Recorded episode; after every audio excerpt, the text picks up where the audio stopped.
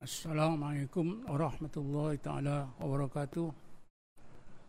A'udzu billahi minasyaitonir rajim. Bismillahirrahmanirrahim. Alhamdulillahil qail.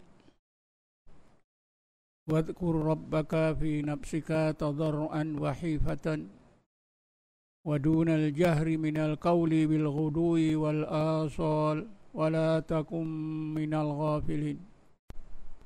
Asyadu an la ilaha illallah wahdaw la syarika lah. Asyadu anna muhammadan abduhu wa rasuluh. Allahumma salli ala sayyidina muhammadin abdika Wa rasulika nabi la ummi wa la alihi wa sahbihi wa barik wa sallim. Allahumma nawwir kulubana binuri hidayatika Kama nawwarta al-arda binuri syamsika. Abadan abada birahmatika ya Hadirin hadirat yang dirahmati Allah sekalian. Insya-Allah kuliah kita pada malam ini adalah berkaitan dengan zikrullah khususnya zikir ismudzat al-aliyah is zikir ismudzat Allah Allah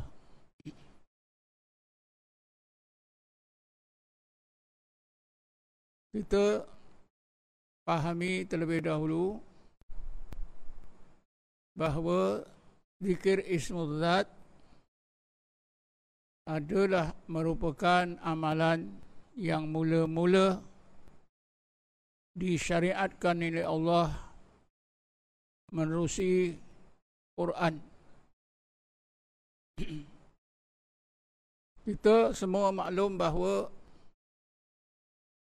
ketika Jibril alaihissalam menemui Nabi kita Muhammad sallallahu alaihi wasallam kali pertama ketika binda sallallahu alaihi wasallam berada di gua Khira yang terletak di Jabal Nur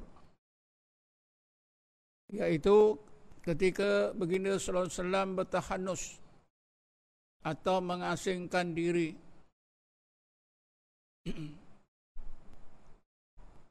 Tinggal duduk di gua Hira. Ketika itulah Jibril menemui baginda menyampaikan lima ayat Quran daripada surah Al-Alaq Bismillahirrahmanirrahim. Iqra bismi rabbikal ladzi khalaq. Khalaqal insana min 'alaq. Iqra wa rabbukal akramul ladzi 'allama bil qalam. 'Allamal insana ma lam ya'lam. Tentu kita bertanya mengapa ayat Quran yang kita semua maklum jumlahnya lebih daripada 6000 ayat.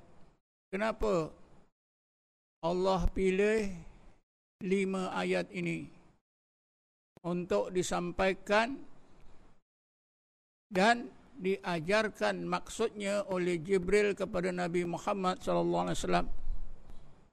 Kita jangan lupa bahawa kedatangan Jibril bukan hanya menyampaikan lima ayatnya kepada Nabi tetapi selain daripada menyampaikan lima ayat ini kepada Nabi Jibril mengajarkan kepada Nabi amalan yang tersirat di dalam ayat-ayat ini. Tentu lima ayat ini sangat penting sangat penting sekali. Ataupun dengan kata lain, lima ayat ni adalah menyentuh perkara yang paling asas dalam agama Islam. Dari segi amalan maupun dari segi akidah.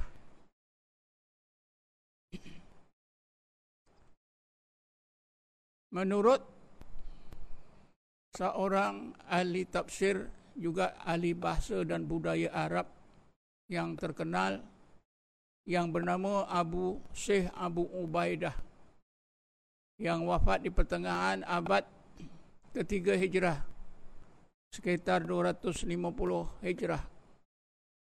Syekh Abu Ubaidah menegaskan bahawa ayat yang pertama Bismillahirrahmanirrahim Iqra bismi rabbikal ladzi khalaq Ayat yang pertama ini menurut Syekh Abu Ubaidah.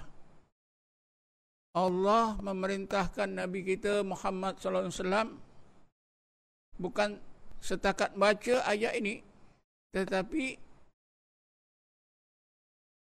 Allah memerintahkan Nabi kita Muhammad sallallahu alaihi wasallam untuk berzikir menyebut nama Allah dan mengulang-ulang sebut nama Allah sehingga sampai ke tingkat ke tingkat bismillah. Iqra bismi rabbikal ladzi khalaq. Ya Muhammad, bacalah dengan nama Tuhanmu yang mencipta segala kejadian. Apa yang tersirat dalam ayat ini menurut si Abu Ubaidah ialah perintah Allah. Supaya Nabi kita menyebut mengulang-ulang sebut.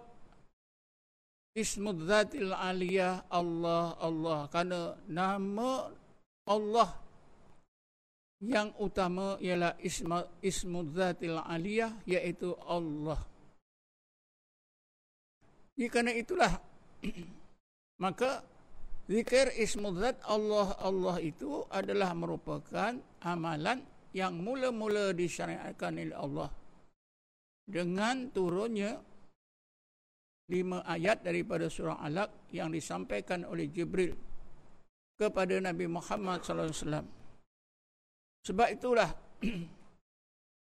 kalau kita telitikan hadis yang berkaitan dengan tahanus Nabi atau pengasingan diri Nabi di Gua Hira yang disebut dalam kitab Sahih Muslim kita dapati Nabi kita Muhammad SAW menghadapi masalah. Menghadapi masalah besar. Apabila Jibril menyampaikan lima ayat ini. Kenapa Nabi menghadapi masalah besar? Kerana Nabi kita Muhammad SAW dapat memahami apa yang sebenarnya diperintah oleh Allah yang tersirat dalam ayat yang pertama ini? Yaitu berzikir menyebut dan mengulang-ulang sebut ismul zat Allah Allah. Yang tak pernah Nabi lakukan tak ada siapa pun yang mengajar. Sebab itulah Rasulullah bagaimana yang disebut dalam hadis Muslim sahih Muslim Rasulullah dikhabarkan bersabda Rasulullah bersabda, "Ma ana biqari'in." Aku bukanlah orang yang membaca.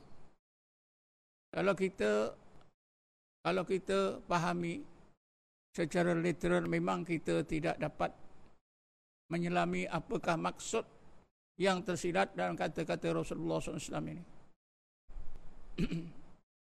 Sebenarnya maksud Rasulullah Rasulullah dia tak tahu nak nak lakukan apa yang Allah suruh iaitu menyebut mengulang-ulang sebut ismul zatil aliyah itu. Sambil tafakkur atau muraqabah sifat Allah khaliqu kulli syai'in. Iqra bismi rabbikal ladzi khalaq kalimah khalaq itu timbullah sifat Allah khaliqu kulli syai'in. Jadi sebenarnya pada hakikatnya ayat pertama surah Alaq ini seperti yang disebut oleh Syekh Abu Ubaidah Rasulullah diperintah oleh Allah supaya berzikir menyebut Allah Allah dan mengulang-ulang sebut sambil tafakkurkan sifat Allah khaliqu kulli syai'in. Inilah dinamakan zikir dan tafakur.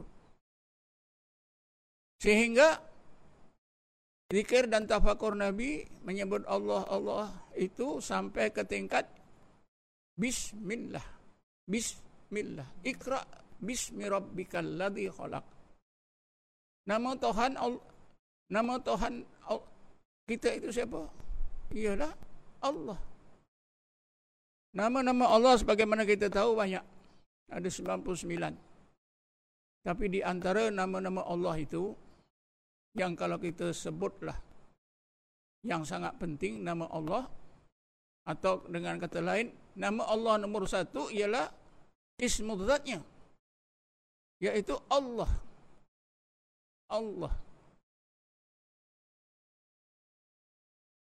Dan kalimah Allah ini memang sudah terkenal zaman jahiliah.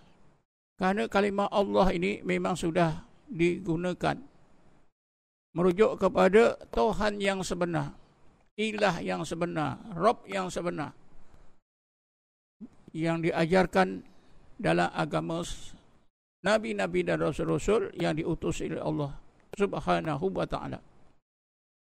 Ah jadi Nabi Muhammad dia dapat faham. Perintah Allah yang tersirat dalam Iqra bismi rabbik bismi rabbikal ladzi khalaq ialah Nabi mesti berzikir mengulang-ulang sebut Allah Allah Allah sambil tafakkurkan. Tafakkurkan. Tafakkur itu berarti fokuskan. Mindah fikiran Rasulullah kepada sifat Allah khaliqu kulli syai'in sebab itulah Nabi menceritakan seterusnya. Bila Nabi dah menyebut, menegaskan kepada Jibril, ma'ana bi qari'in beberapa kali, maka berlakulah apa yang disebut oleh Rasulullah. Fa'akhadhani. Fa'akhadhani. Faghattani. Hatta balagha minni al-juhdu fa'arsalani. Ini ditafsirkanlah oleh para ulama ahli zikir. Ditafsirkan oleh mereka apabila Rasulullah mengaku tidak tahu nak melakukan apa yang Allah perintah yang tersirat dalam ayat yang pertama. Maka Jibril dilaporkan oleh Allah fa'akhadhani. Jibril memegang Rasulullah SAW. Tengah ulama kata memeluk Rasulullah SAW. Memegang, memeluk ini guru kepada murid memang perkara yang biasa. Fagattani. Lalu Jibril mengelubungkan aku dengan sesuatu benda nak kata kain kita pun tak tahu. Tapi apa yang dilaporkan oleh Rasulullah, faghatta ni. Ghatta itu artinya tutup. Mungkin juga kata setengah ulama, ya Jibril, ya, makhluk yang mulia, diberi kebolehan oleh Allah untuk menyelimuti Nabi. Mungkin dengan sayapnya, kalaulah Jibril itu bersayap.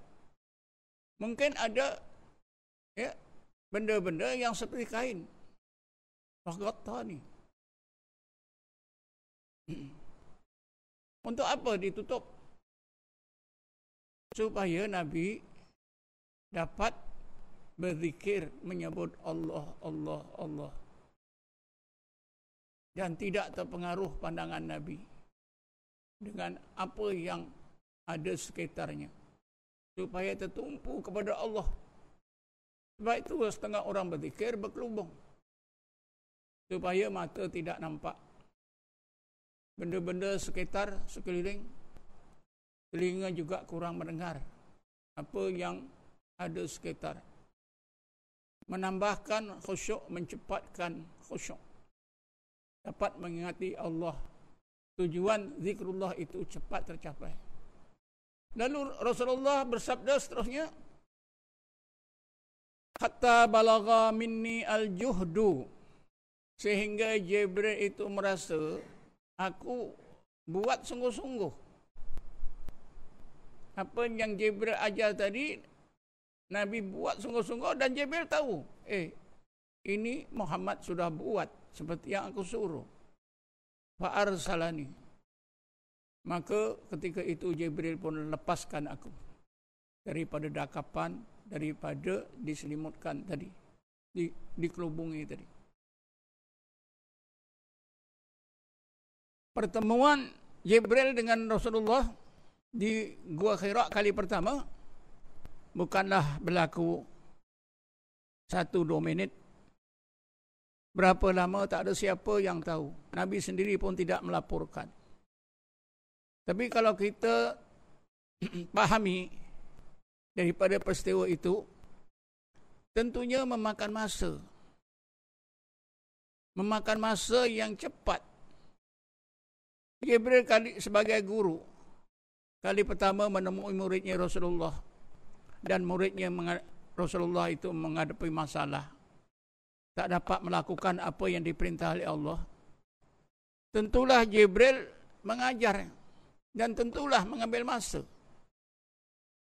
Sehingga tujuan zikir dan tafakur itu. Zikir ismudat Allah Allah dan tafakur khaliku kulli syai'in itu sampai kepada matlamatnya. Apa matlamat zikir? Ah, InsyaAllah nanti saya akan terangkan. Apabila saya menyebutkan tentang hikmah kelebihan, manfaat, kebaikan. Zikir ismudzat Allah, Allah nanti. Kita pahami dulu, yakinkan dulu, bahawa ayat yang pertama di suratul alaq yang disampaikan kepada Rasulullah SAW ada tersirat di dalamnya. Tersirat di dalamnya. Bukan yang tersurat. Kalau yang tersurat kita semua dah faham para para cendekiawan, para ulama sudah hurai. Tak perlulah saya sebut dalam kuliah ini. Tapi yang perlu saya terangkan ialah apa yang tersirat. Karena yang tersirat ini bukan bukan tidak ramai orang yang dikurniakan oleh Allah, dihidayahkan oleh Allah. Jadi apa yang berlaku dalam pertemuan itu sebenarnya Jibril mengajarkan Rasulullah zikir ismudzat Allah Allah sehingga Rasulullah melakukannya sa, sa, se, sehingga Rasulullah melakukannya melakukannya terus menerus dan dapat mencapai tujuan zikir seperti yang dikehendaki Allah. Barulah Jibril dan Rasulullah itu berpisah. Dan kisah perpisahan itu pun ada direkodkan dalam Sahih Muslim. Ada juga direkodkan dalam setengah sirah seperti sirah Nabawiyah yang disusun oleh Ibnu Hisham. As-Sirah An-Nabawiyah li Ibnu Hisham. Marilah kita tengok apa yang berlaku. Sesudah Jibril berpisah daripada Rasulullah. Rasulullah keluar daripada Gua Hira. Apa yang berlaku kita boleh fahami daripada apa yang dilaporkan dalam Sahih Muslim dilaporkan dalam Sirah Nabawiyah. Yaitu apabila Rasulullah sampai di rumah perjalanan Rasulullah daripada gua Hira ni ke rumah di Mekah. Ya. Siapa yang pernah pergi haji ke umrah ya. Jauh antara gua Hira ke Mekah ke Kaabah itu lebih kurang ber, berapa kilometer. Mungkin antara 6 atau 7 kilometer atau atau lebih lebih dekat lagi.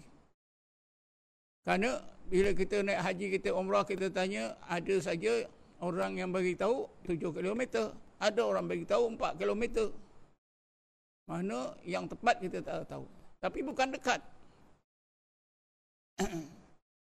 Jadi apabila Rasulullah sampai di rumah yang dilaporkan Rasulullah kesejukkan. Rasulullah rasa lemah. Cepat-cepat Rasulullah membaringkan diri. Lalu Rasulullah menyebut memerintahkan istrinya Khadijah, "Ya Khadijah, zammiluni, zammiluni, zammiluni." Wahai Khadijah, wahai Khadijah, selimutkan aku, selimutkan aku. Selimutkan aku. Kenapa? Karena Nabi rasa sejuk. Kenapa berbaring lemah? Inilah kesan daripada zikir ismudzat yang Nabi lakukan yang diajar oleh Jibril. Tetapi amalan ini tersirat tidak tidak yang tersurat. Sebab itu ramai orang tidak paham. Seorang ahli hadis Ibnu Abi Jumrah. Ibnu Abi Jumrah ini ialah seorang ahli hadis yang mensyarahkan mensyarahkan kitab Sahih Muslim hasil syarahan itu walaupun tidak lengkap tidak habis kerana beliau meninggal dinamakan kitab Bahjatun Nufus. Dalam kitab Bahjatun Nufus ini pun Ibnu Abi Jumrah menegaskan perkara yang sama. Bahawa ayat yang pertama dari suratul alaq itu Nabi diperintah oleh Allah supaya berzikir menyebut ismudzat Allah Allah. Di zaman kemudian ada seorang ulama yang bernama Syekh Nikmatullah Nahjuani menyusun sebuah kitab tafsir Al-Futuhat Al-Futuhah Al-Ghaibiyah. Dalam tafsir ini Syekh nikmatullah ketika menafsirkan ayat pertama suratul alaq pun sama. Karena beliau Syekh Nikmatullah menjelaskan bahawa ayat yang pertama ini Rasulullah diperintah oleh Allah supaya menyebut mengulang-ulang sebut nama Allah sifat-sifat Allah terus menerus.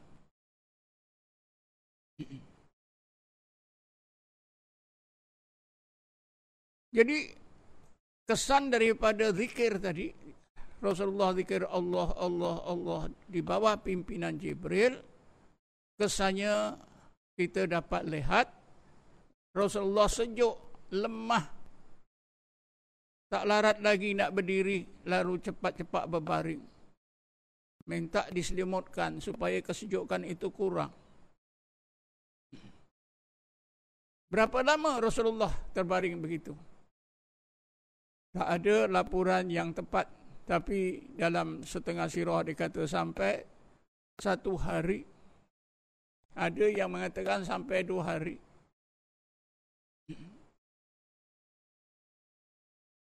Inilah kesan zikir.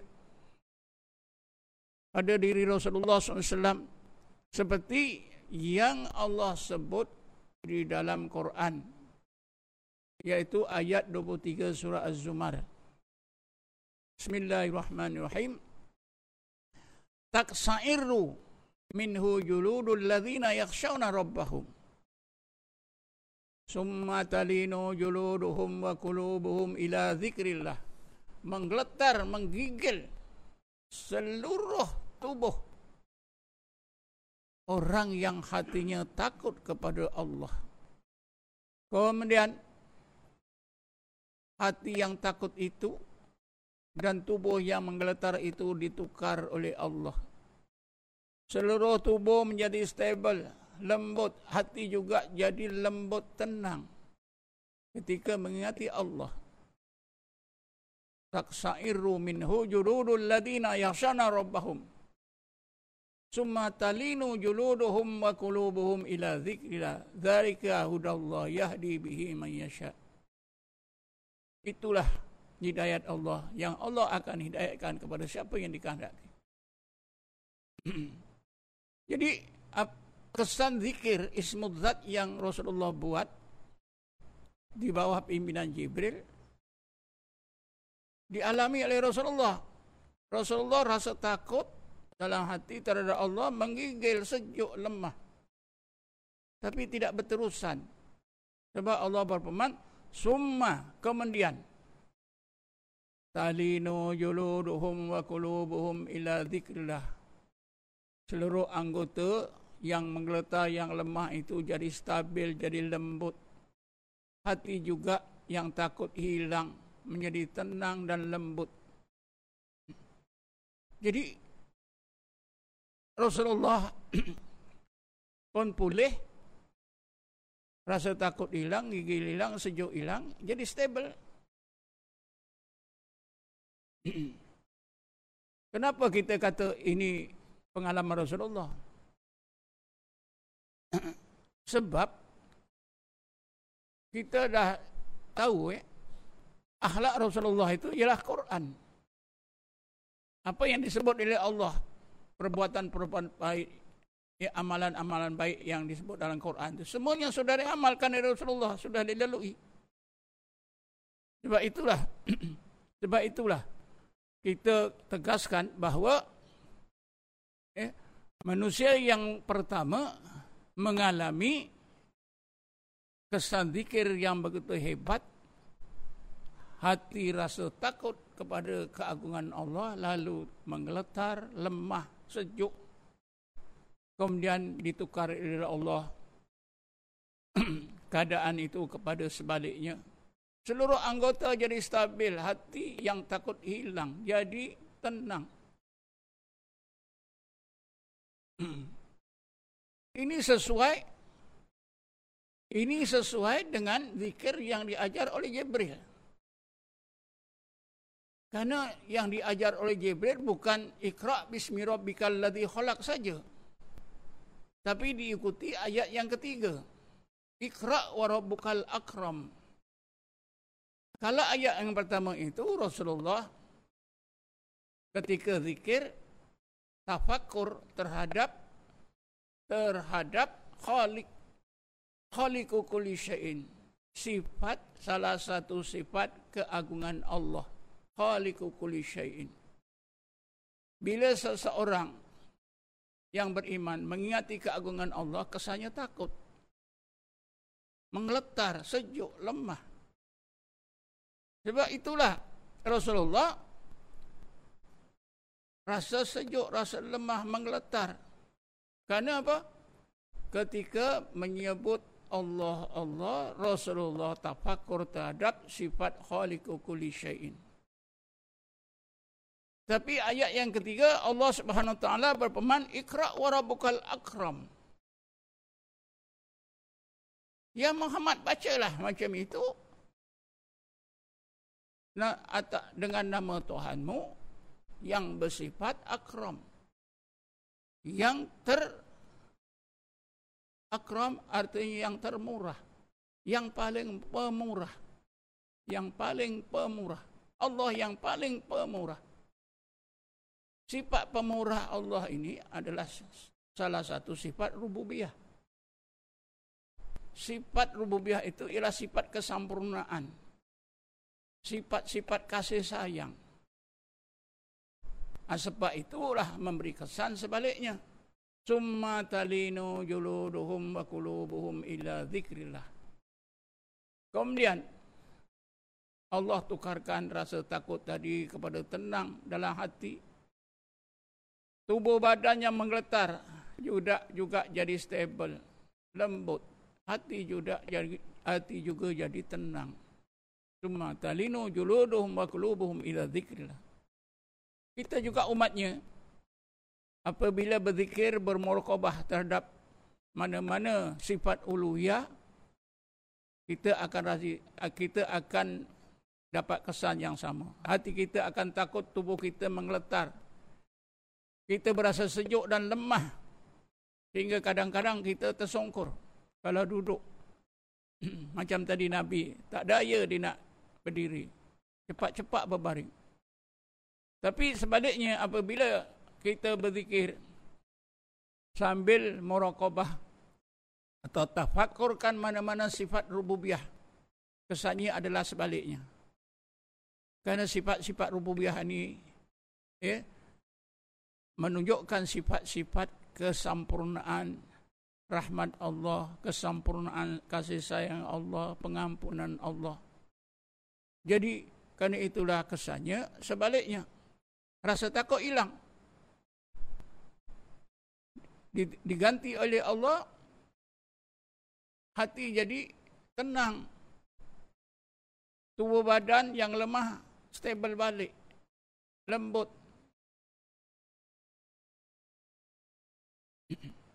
Jadi inilah yang dialami oleh Rasulullah SAW.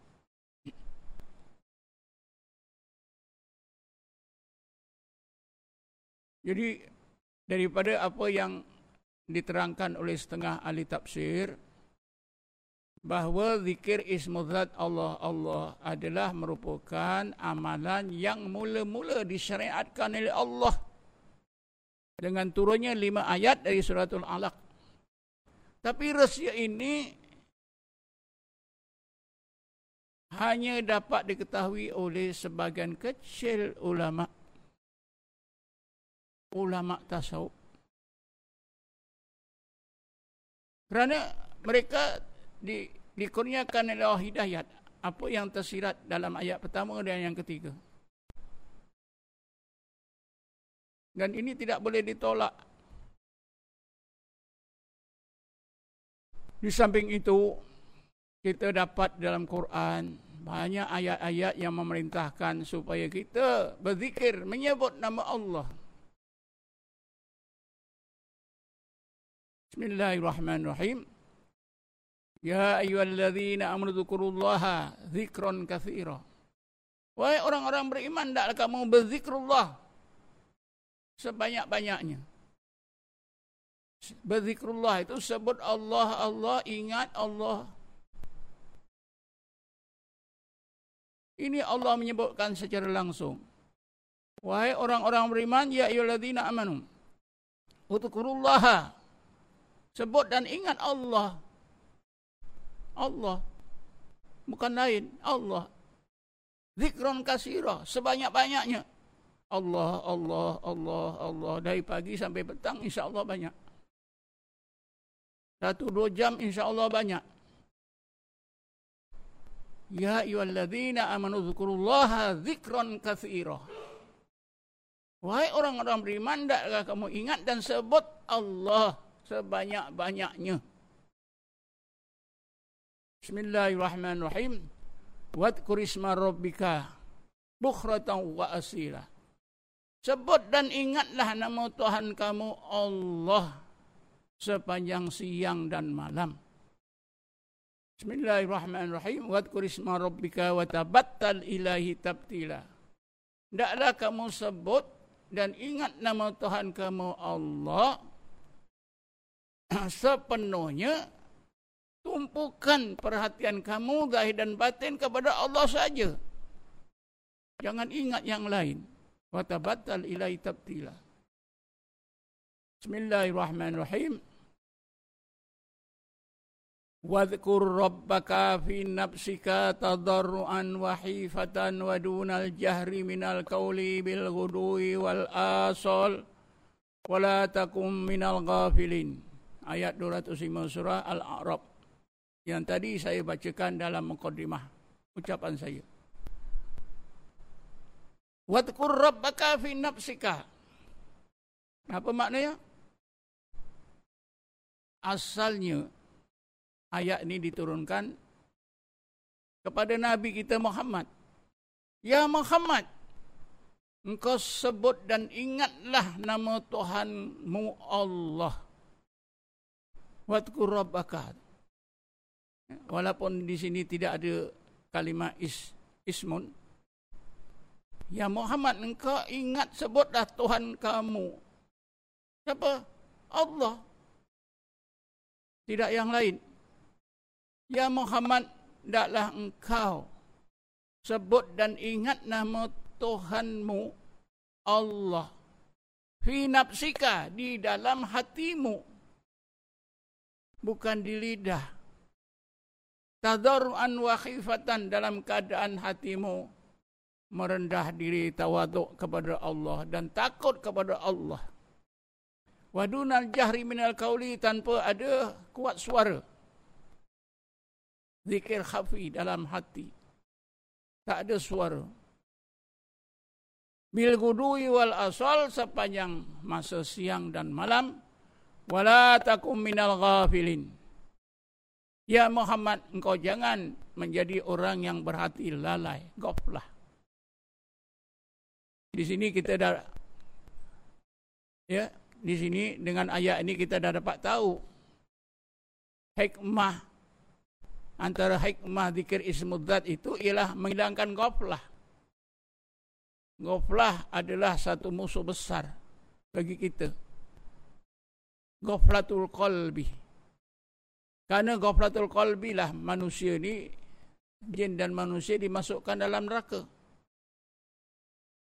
Sebab itu sebab itu nak hilangkan ghaflah tak ada cara lain berzikir dengan ismu zat Allah Allah.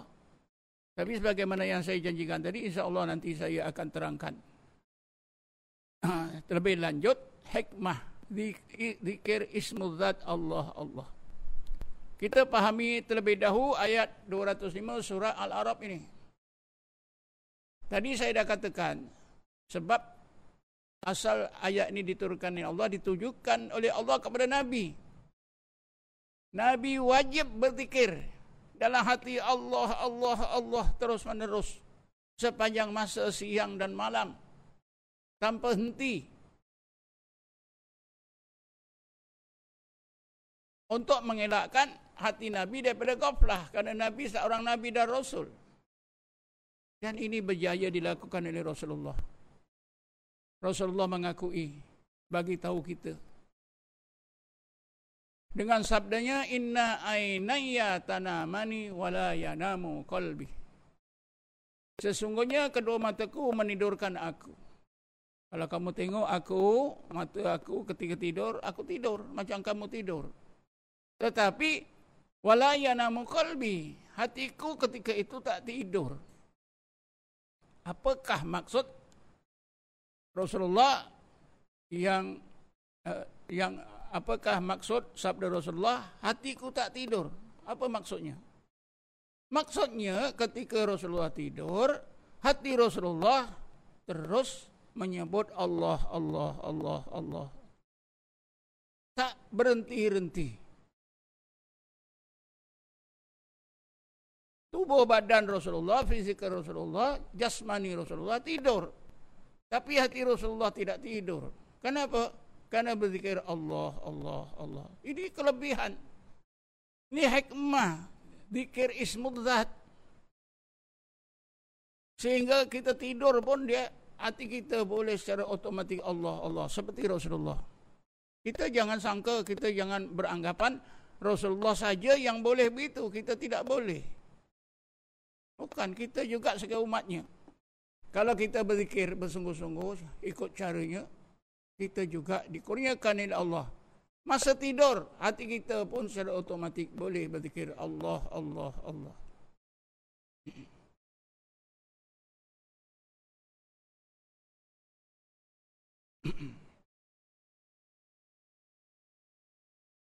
Sayyidatina Aisyah sesudah wafatnya Rasulullah pun pernah ditanya oleh setengah sahabat Ya Aisyah, macam mana Ya Aisyah Rasulullah ni berzikir? Ras Sayyidatina Aisyah menjawab, "Wa kana Rasulullah SAW yadhkuru rabbahu kulla ahyanihi."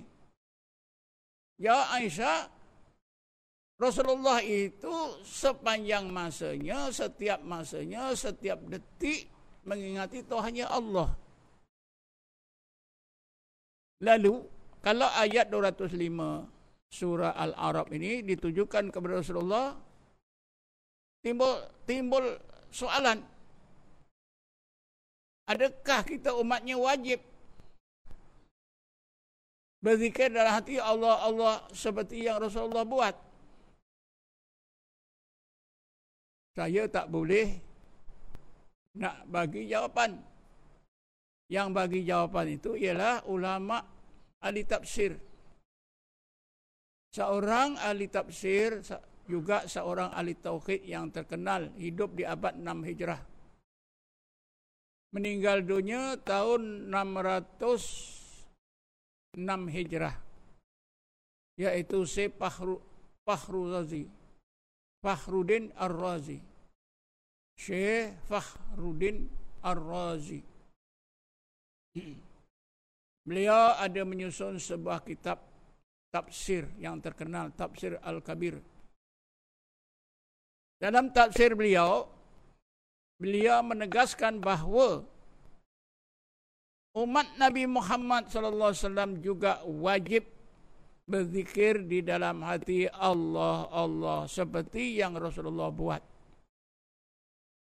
Terutamanya bagi sesiapa yang sedar yang sedar dan yakin kalau dia tak berzikir dalam hati Allah Allah hatinya tetap ghaflah. Jadi bagi orang macam ni wajib berzikir Allah, Allah, Allah. Karena inilah yang Allah ajar. Amalan yang Allah ajar bila kita amalkan boleh menghilangkan sifat ghaflatul qalbi.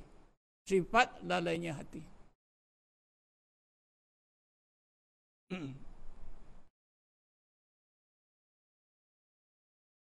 Kita cuba lihat seterusnya.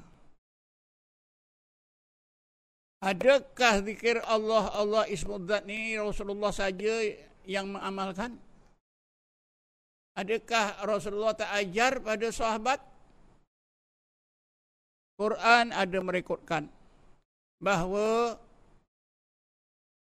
antara amalan yang diajarkan oleh Rasulullah ketika di Mekah di zaman Mekah sebelum hijrah antara amalan yang Rasulullah ajarkan kepada orang-orang Islam di Mekah sentiasa diamalkan oleh orang Islam di Mekah sebelum turunnya ibadat solat pada malam Isra' dan Mi'raj ialah dua amalan. Pertama ialah zikrullah.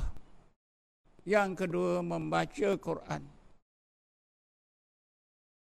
Di antara zikrullah yang yang Rasulullah ajarkan kepada sahabat-sahabat di Mekah ialah zikir ismul zat Allah Allah.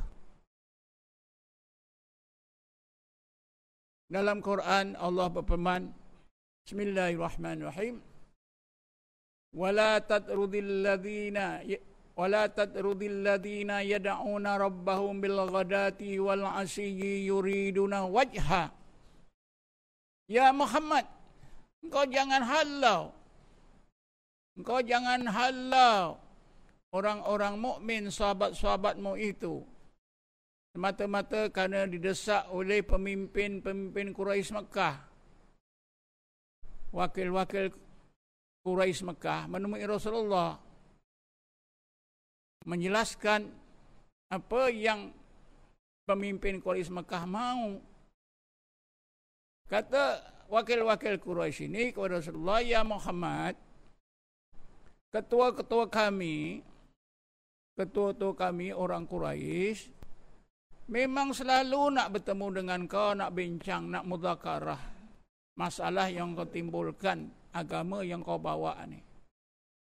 Tapi ketua-ketua kami ini rasa suasana dan keadaan tidak sesuai.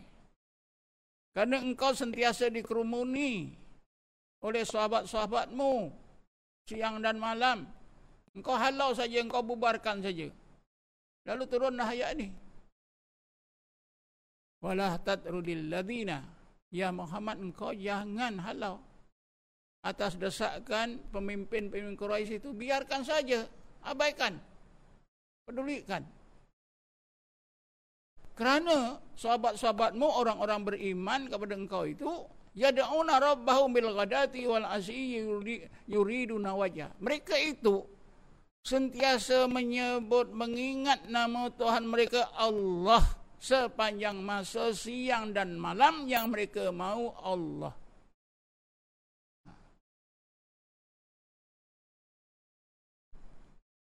Siapa saja yang pernah dengar sarahan ustaz-ustaz ni? ada tak amalan lain? Amalan solat itu yang pertama disyariatkan kepada Nabi Muhammad ketika Nabi Muhammad Isra' dan Mi'raj. Isra' dan Mi'raj ini ialah di hujung tahun Nabi berada di Mekah. Berapa bulan lepas itu Nabi berhijrah. Puasa diperlukan pada tahun 2 Hijrah. Zakat juga pada tahun 2 Hijrah. Haji pada tahun 6 Hijrah. Takkanlah Rasulullah di Mekah itu eh, cuma mengajak penduduk Mekah untuk Islam tapi tak diajarkan amalan. Tak munasabah. Jadi amalan yang diajarkan oleh Rasulullah dua. Pertama baca Quran.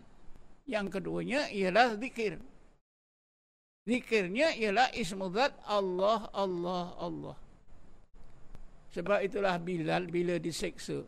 Dia cakap ahad, ahad. Dia sebut ahad tu dia tahulah Allah ahad. Maksudnya Allah.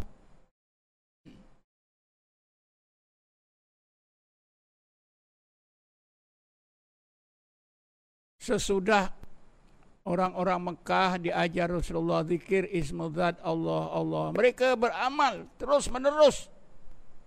Ini Allah laporkan bukan bukan ahli sejarah.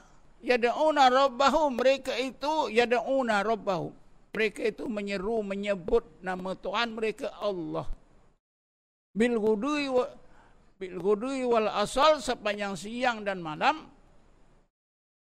yuriduna wajhah Tujuan mereka berzikir Allah. Tidak yang lain. Jadi orang-orang Islam di Mekah ni berzikir Allah Allah itu bertahun-tahun. Sehingga hijrah. Kalau di dalam sejarah dikatakan Nabi ber, berada di Mekah itu berdakwah di Mekah selama 13 tahun. Di Madinah 10 tahun jadi jumlahnya 23 tahun Nabi berdakwah. Berarti orang-orang Islam di Mekah itu ya 12 tahun berzikir Allah Allah Allah Allah tidak yang lain. Kalaulah selama itu berbelas eh, 13 tahun mereka berzikir Allah Allah, apa kesannya? Dari sudut iman, dari sudut keyakinan, tentulah jawabnya iman orang-orang Islam di Mekah itu cukup kuat, cukup perkasa, cukup mantap. Tak boleh digugat dengan apa-apa. Berani. Mau Allah saja. Sebab itu apabila diperintah. Mereka ini diperintah oleh Rasulullah berjirah ke Madinah. Senang. Tak susah. Semuanya mau berhijrah. Belum-belum nak hijrah. Tapi Nabi kata, hati-hati. Ya? Cari masa yang sesuai. Strategi supaya tidak ditangkap, dibunuh oleh orang-orang Quraisy. Tapi mereka berani. Agak saya ya, hadirin hadirat sudah mendengar ya, kehebatan iman para sahabat di Mekah itu. Kehebatan mereka ketika berhijrah pengorbanan mereka rasa takut tidak ada. Memang mana sebab mereka diasah dengan zikir dan tafakur berbelas tahun. Daripada ya daripada Rasulullah dilantik jadi nabi dan rasul sehinggalah hijrah. Kita saja ya kalau duduk berzikir Allah Allah satu minggu, sepuluh hari ke satu bulan. Kesannya begitu hebat. Ini para sahabat berzikir Allah Allah dipimpin oleh Rasulullah. Ada Rasulullah di kalangan mereka. Nampak Rasulullah itu pun dah satu satu faktor yang hebat dalam hati mereka. Hati yang kotor boleh bersih. Ya. Hati yang lalai boleh ingat Allah. Hati yang ingat dunia, ingat akhirat. Nampak Rasulullah itu. Misalnya Sayyidina Umar ya. Asalnya Sayyidina Umar kan musuh besar pada Rasulullah pada Islam. Tapi bila dia masuk Islam, nampak Rasulullah, apa berlaku? Ah, berubah hati Sayyidina Umar, berubah 360 derajat. Daripada kotor gelap kepada bersih sebersih-bersihnya. Ah, jadi orang-orang Islam di Mekah itu berzikir dengan zikir Allah, Allah, Allah, Allah. Yad'una rabbahum bil ghadati wal asyi yuriduna wajha. Mereka itu berzikir mengingati Tuhan mereka Allah sepanjang masa siang dan malam yang mereka mau Allah. Ini satu panduan. Kita zikir jangan jangan tujuan lain. Allah. Boleh. Kalau sakit tujuan sembuh, itu pun tujuan Allah juga. Ya, boleh.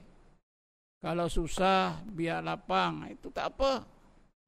Tapi kalau kita tujuan Allah saja semua dapat. Semua dapat. Ya.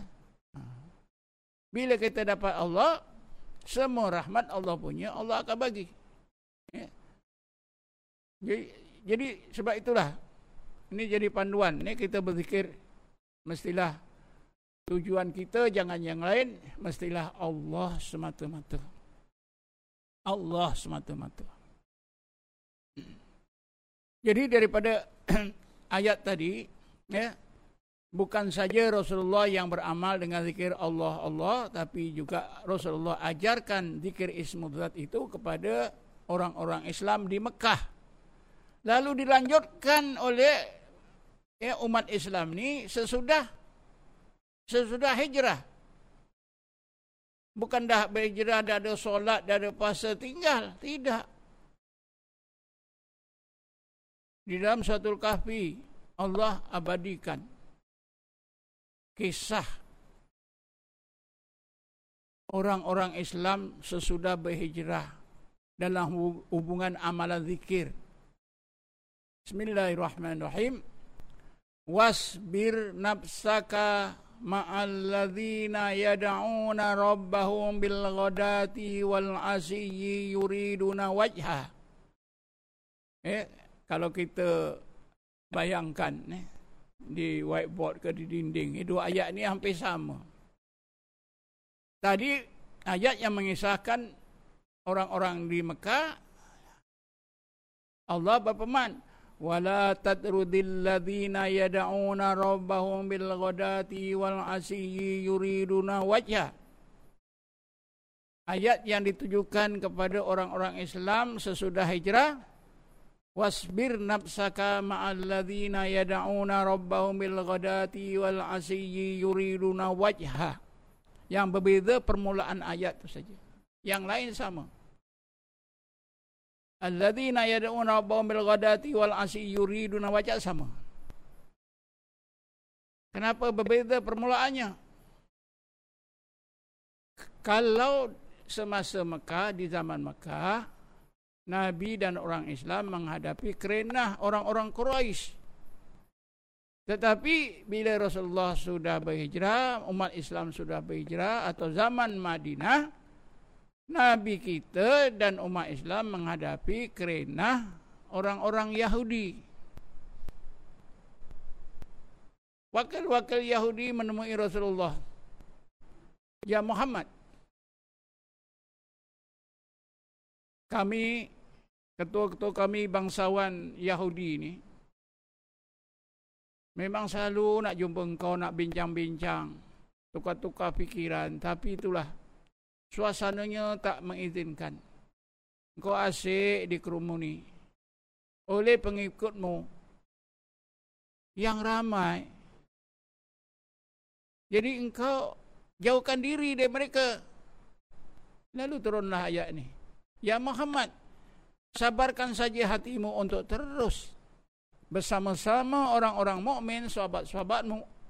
Mereka itu sepanjang siang dan malam berzikir mengingati Tuhan mereka Allah yang mereka mau Allah.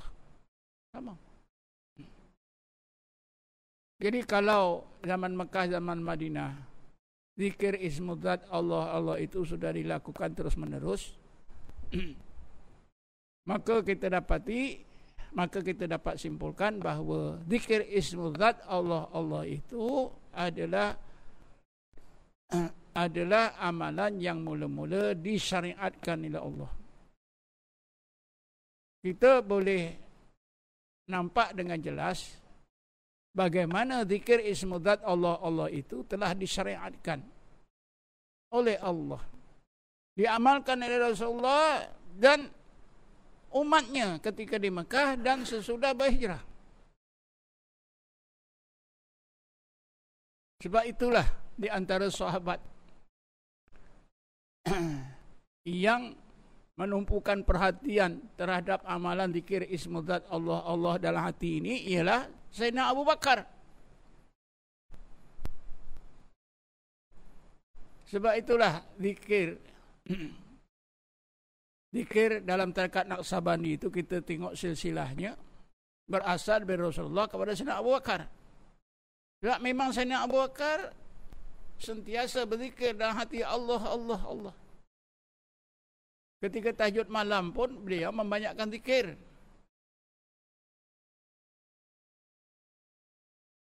Bila Sayyidina Umar dilantik jadi khalifah menggantikan Abu Bakar yang sudah meninggal dunia Sayyidina Abu Bakar di, diceritakan dalam setengah tulisan Sayyidina Umar diceritakan dia teringat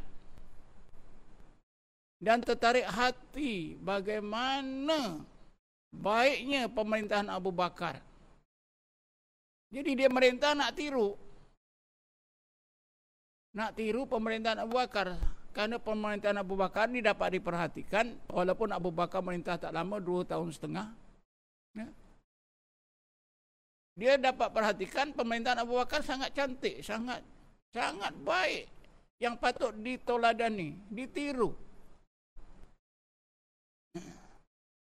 Lalu dikatakan Sayyidina Umar menemui bekas istri Sayyidina Abu Bakar.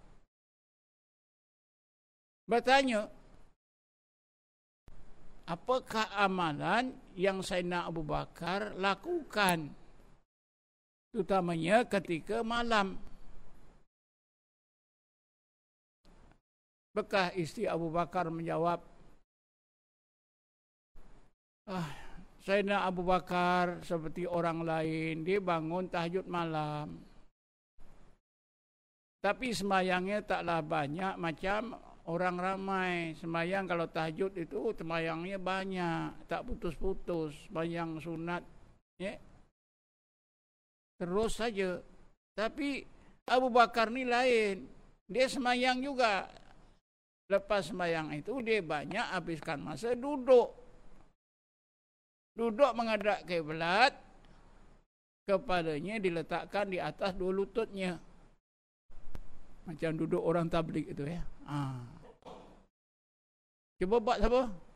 Cuba cuba haji buat. Duduk lutut naik kepala.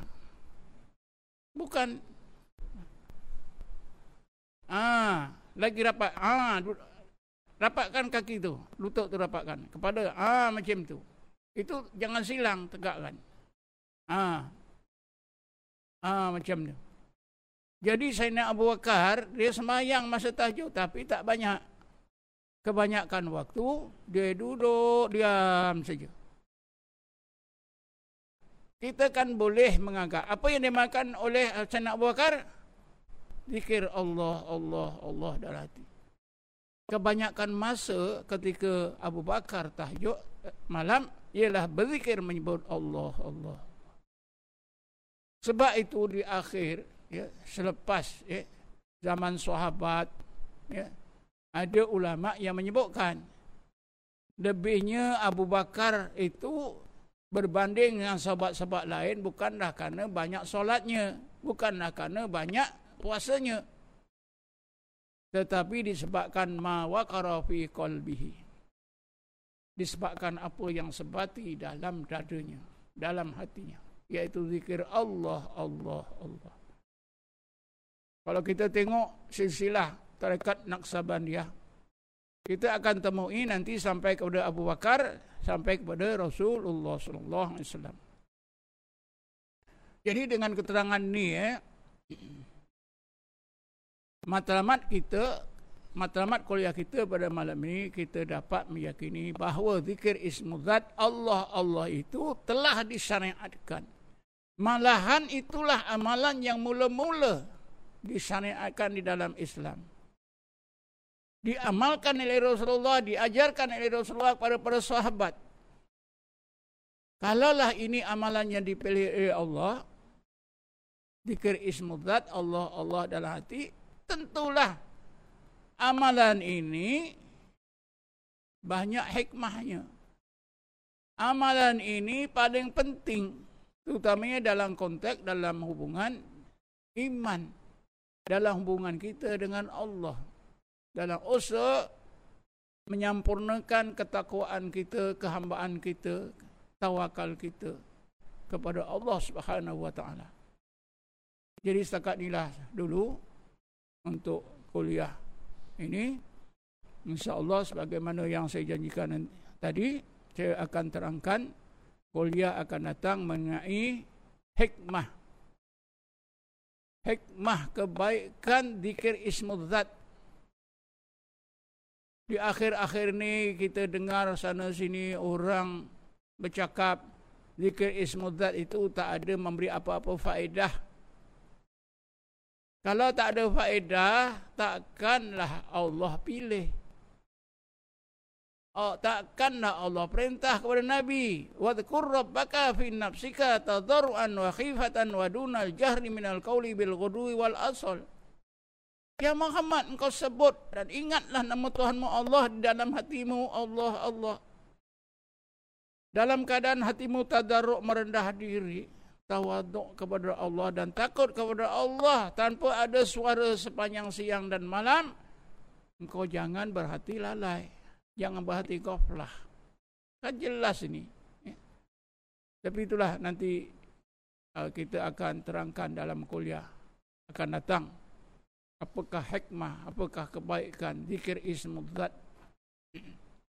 ada kebaikan-kebaikannya yang kita tak boleh capai dengan zikir-zikir yang lain. Ya. Jadi takat ini dulu wallahu alam. Assalamualaikum warahmatullahi taala wabarakatuh. A'udzu billahi minasyaitonir rajim. Bismillahirrahmanirrahim. Wassalatu wassalamu ala asyrafil anbiya'i wal mursalin. سيدنا محمد وعلى آله وصحبه أجمعين. اللهم اغفر لنا وارحمنا ولآبائنا لأمهاتنا لإخواننا وأخواتنا ولمعلمنا ولمشائخنا ولجميع المسلمين والمسلمات والمؤمنين والمؤمنات برحمتك يا أرحم الراحمين. اللهم إنا نسألك إيمانا دائما وقلبا خاشعا وعلما نافعا وعملا صالحا متقبلا اللهم أرنا الحق حقا وارزقنا اتباعنا الباطل الباطل وارزقنا اجتنابه. اللهم إنا نسألك أن ترزقنا رزقا حلالا طيبا واسعا من تعب ولا مشقة وصب ولا نصب انك على كل شيء قدير اللهم انا نسال التوبه والإنابة واستقامة على شريعة القراء وطلب البيضاء وجعلنا مستقيما ولا تجعلنا سقيما على حق اللهم من علينا بالبطيئة استقامة على شريعة القراء وطلب البيضاء اللهم اطف علينا أكمل البطو واسرح صدورنا أكمل الشرور اللهم صل على سيدنا محمد نور الأنوار وعلى آله الأظهار وأسبي الأخيار وسلم تسما كثيرا يا أرحم الراحمين. اللهم يا الله يا رحمن الرحيم يا هادي المضلين يا ناصر المسلمين ويا راحم الضعفاء والمساكين. اجعلنا من أوليائك المتقين اجعلنا من أوليائك المتقين اجعلنا من أوليائك المتقين. واخسرنا في زمرة المقربين وارزقنا خير الدارين وفتنا من شر كونين. ربنا آتنا في الدنيا حسنة في الآخرة حسنة وقنا عذاب النار.